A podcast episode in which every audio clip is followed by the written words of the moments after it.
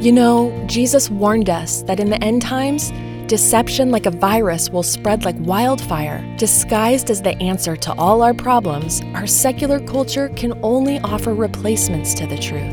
The good news is that the truth of the Bible is the cure. In Pastor Jack Hibbs' new book called Living in the Days of Deception, he reveals the antidote to the lies we're told that have become increasingly harder to detect. From the inspiring foreword written by Mike Pompeo to the final chapters, Pastor Jack exposes how to combat deceptive spirits and equips us when we're deceived by the ultimate liar, Satan himself. Living in the Days of Deception by Jack Hibbs is a powerful must-read, and when you order, you can bundle by getting the D V Ds and a downloadable link for a gift of any amount at jackhibbs.com slash radio. That's jackhibbs.com slash radio.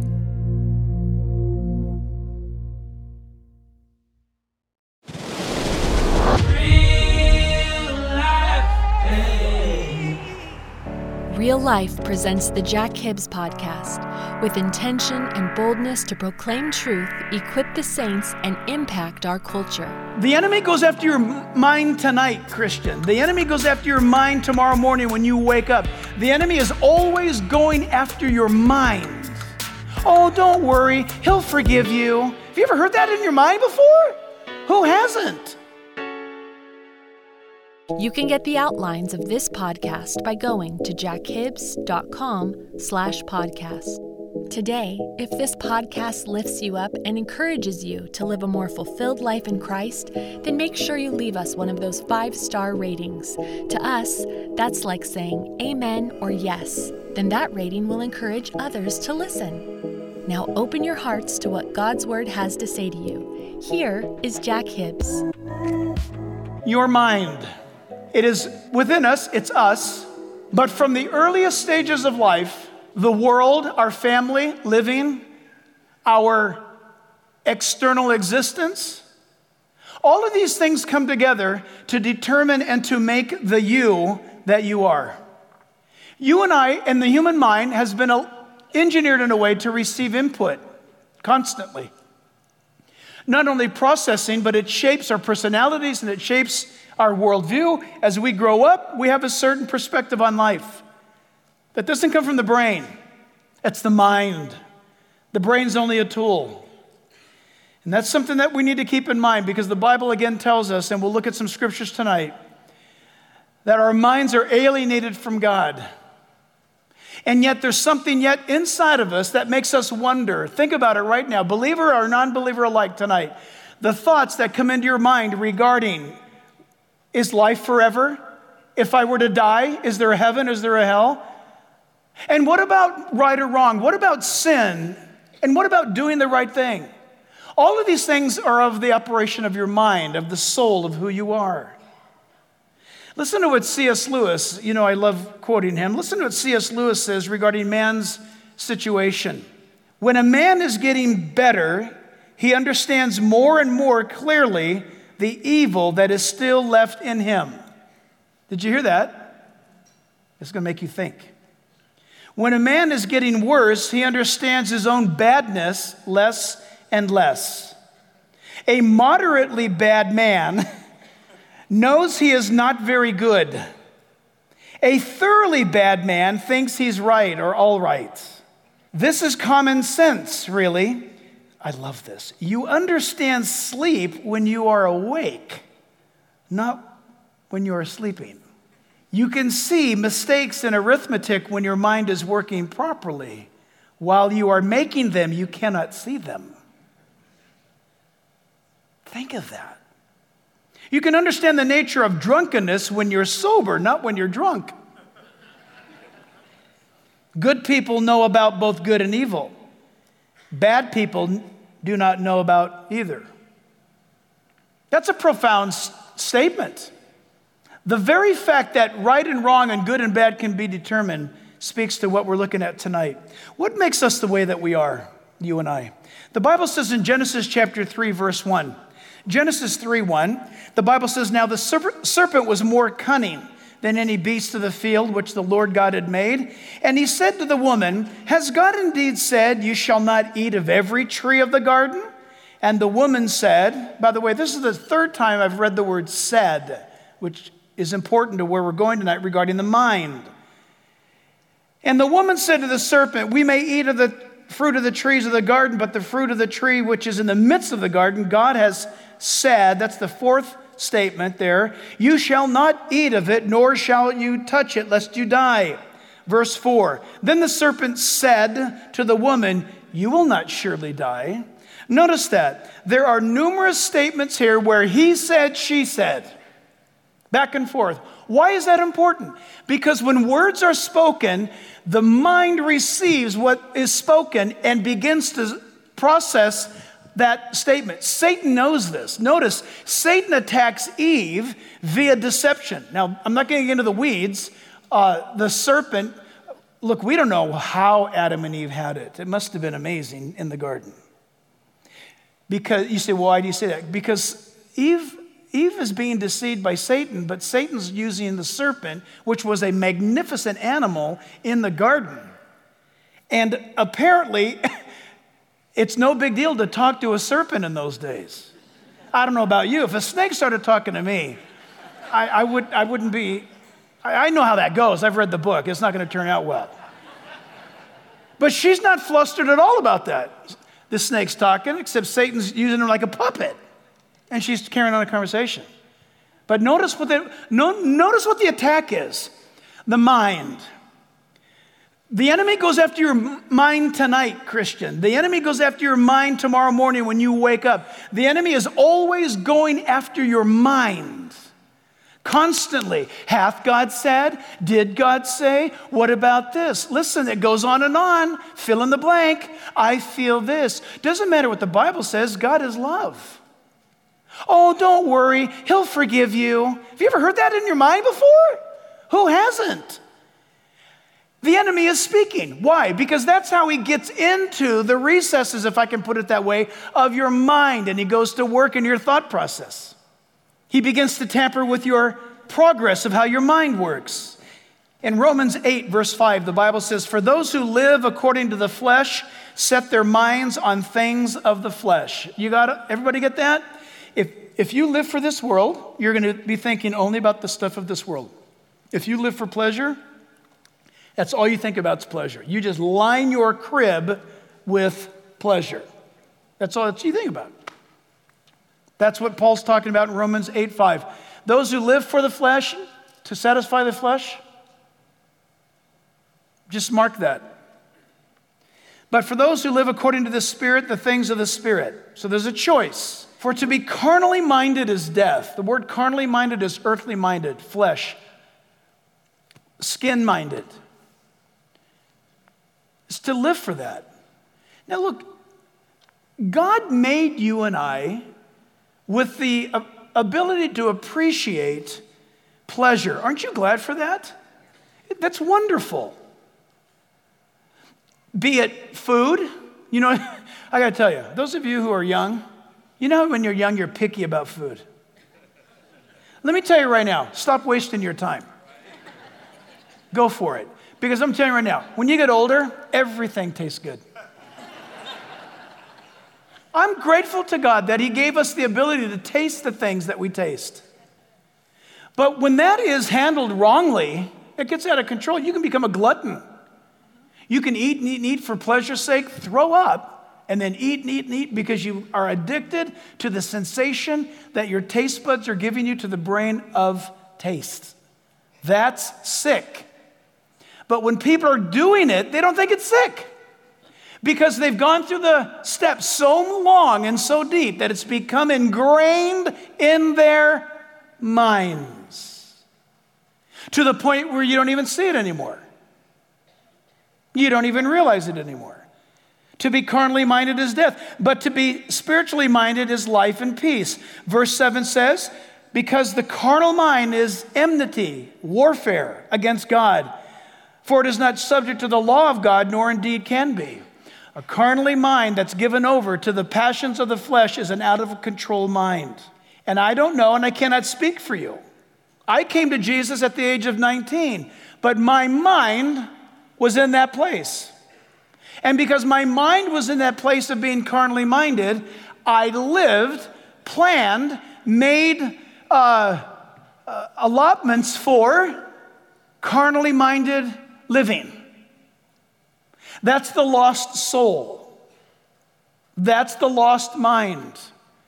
It is God's desire. He wants to transform our minds by the power of the Word of God, and that's what He does. And when I heard the gospel for the first time, it began to unlock God's love to me, God's forgiveness, but of course, as I told you last week, it also exposed my depravity and how bad I needed God. Let's take another verse in First Corinthians two, verse twelve to fourteen. First Corinthians two, twelve to fourteen. It says, now we have received not the spirit of the world, but the Spirit who is from God, that we might know the things that have been freely given to us by God. Verse thirteen, these things we also speak, not in words which man's wisdom teaches, but which the Holy Spirit teaches, comparing spiritual things with spiritual. But the natural man, this is the unsaved man with the unsaved mind, does not receive the things of the Spirit of God, for they are foolishness to him, nor can they know them because they are spiritually discerned. So I want to, I want to, in light of that, I want you to hear this tonight. Your mind tonight, whatever, if you're, if tonight you're a victim of abuse, maybe tonight you're here and you were the abuser. You need to know something right now. By and through the gift of faith and repentance given by God, you ask Him for it. Your conduct as an abuser can be forgiven, and God can give you a new mind. He can give you a new life. He can forgive you and get you starting over. If you're a victim, if you've been abused, God wants you to have a new mind regarding the way that you view things. The you, data comes to you. It could be words. You know, listen, when you're abused and somebody then tells you later on in life, I think you're beautiful. I love you. They don't hear it. They don't hear it like you think. When somebody who really loves somebody else and they've experienced that hurt and that abuse, because the mind is still held captive. And you say, but Jack, I love the Lord, and you're describing me, but I love the Lord. Listen, I understand that. Just know this. He wants to set you completely free. He doesn't set you kind of free. He doesn't get one leg out of the trap and leave the other one. He wants to renew your mind. And he, want to, he wants to have you understand something, that God is at work, and He's going to take that damage and that attack and that hurt that has been perpetrated against you, and He's going to clear up your thinking by the power of His Word. As you immerse yourself in His Word and believe His promises, when He says to you, I'll make all things new. You're a new creation. You say, but Jack, I struggle with every morning I wake up and I, I'm reminded of this. Absolutely. I understand. You keep going back to His promises, and you hang on to those promises, and you say, Lord, I don't feel it. I'm not getting it, but your word says I'm new in Christ. Your Bible tells me that you will renew my mind in Christ Jesus, and I'm asking you to do that now, God. And you might say, I've prayed that a thousand times. Then listen, you keep praying it a thousand times more. Amen. You just keep doing it, because, listen, He will change you and set you free. And again, if you're the perpetrator, He will change you if you repent and seek Him. Just turn to Him. Our minds can be changed, thank God. If you don't, if you don't brainwash, mind wash, listen, your mind, if you don't, if you do not occupy your mind with the Word, listen, the past will come back.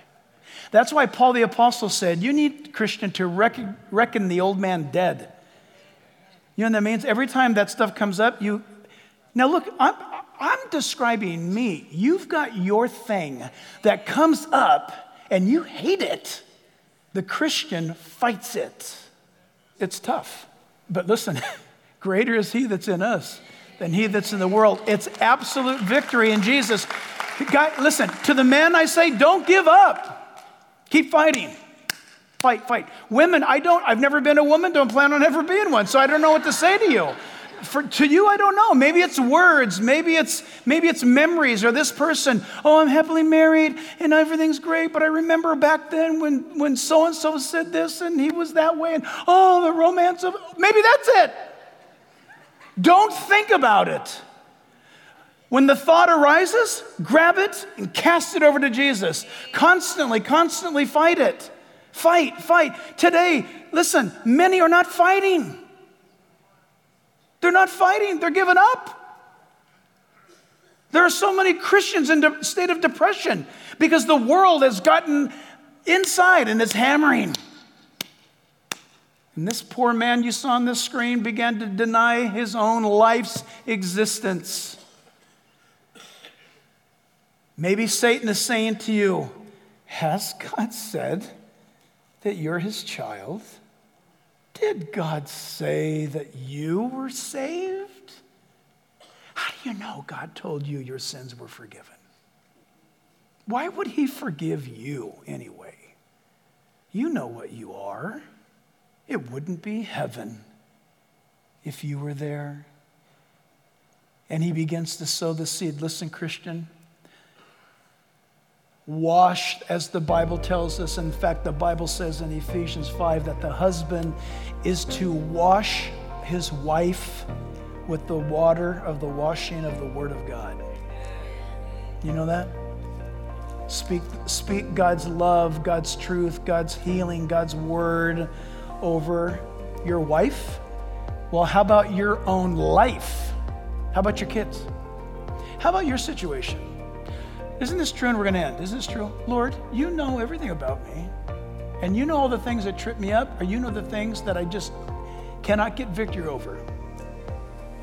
Lord, I'm asking you right now. You, Lord, have pointed out to me those things are, are traps. I know it's your will that I be set free. You put it in your book. I'm asking you now, God, to do a miracle in my life. Can we just close our eyes and pray right now, every one of us right now? Can we just agree? Lord, I'm asking you right now to do a miracle in my life and the lives of these here tonight.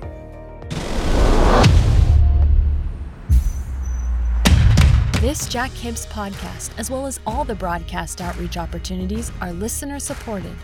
Will you consider partnering with us through a special gift? Go to jack hibbs dot com to learn more and stay connected.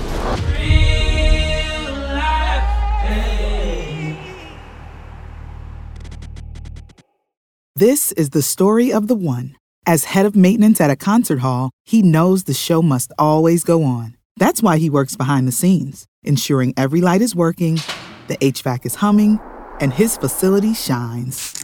With Grainger's supplies and solutions for every challenge he faces, plus twenty-four seven customer support, his venue never misses a beat. Call quick grainger dot com or just stop by. Grainger, for the ones who get it done. Hey, Drew Scott here, and I'm Jonathan Scott, reminding you that life's better with a home policy from American Family Insurance. They can help you get just the right protection at just the right price and help you save when you bundle home and auto. Kind of like Goldilocks and the Three Bears. It'll be just right for you. We love a custom build. American Family Insurance. Insure carefully, dream fearlessly. Get a quote and find an agent at am fam dot com. Products not available in every state. Visit am fam dot com to learn how discounts may apply to you. American Family Mutual Insurance Company, S I and its operating company, six thousand American Parkway, Madison, Wisconsin.